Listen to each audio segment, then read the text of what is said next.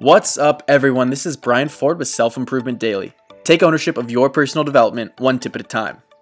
Okay, so this one is a little longer than usual, but it's worth it. Listen on to hear why.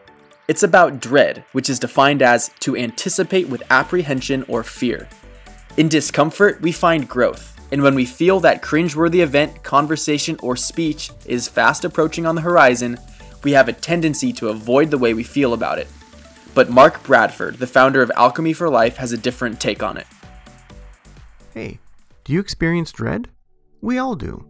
It's the feeling that you don't want to do something. When you think about it, you just say, ugh, and you have this flight or fight reaction, or more accurately, you want to leave your house, you want to do something else, and you just procrastinate. You do everything you can to avoid it. We've all done this a number of times. To get rid of dread, you have to direct the play going on in your head. Studies have shown that we can be our worst enemy. The amount of theory, conjecture, and assumptions that go on in our head can really drive us crazy. So here's what to do. If you're feeling dread, and I have to stress that because if you're not feeling dread, this won't work. This only works when you actually are experiencing dread in your life.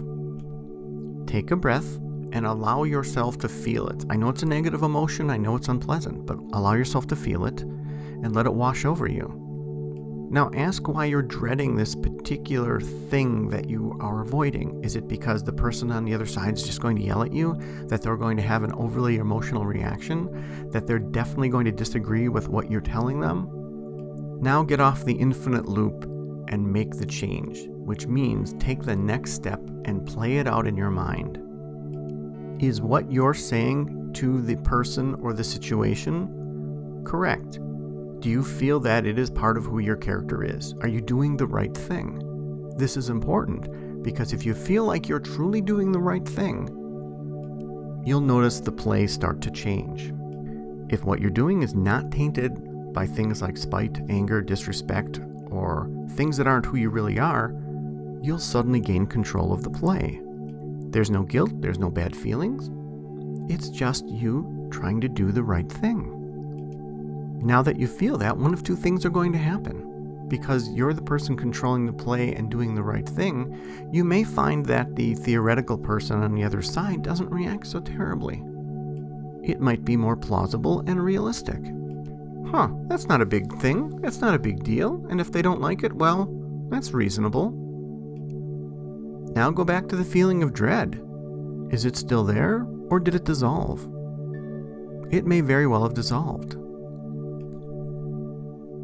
So, if you're suffering from dread, why not try this today? It can literally work in the time it took for me to describe it to you. Try it.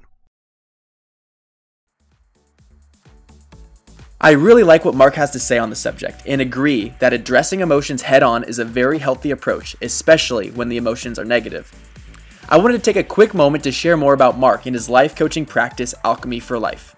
Mark believes that our lives are the combination of three things time, energy, and resources, and he's developed many frameworks and tools to optimize different areas of our life.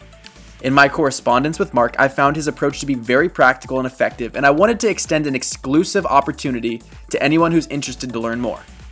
Email Mark at mark at bradfordweb.com and reference Self Improvement Daily in the subject line to book a free 15 minute call with him. Thanks for taking the time to listen today, and I'll see you here again tomorrow on Self Improvement Daily.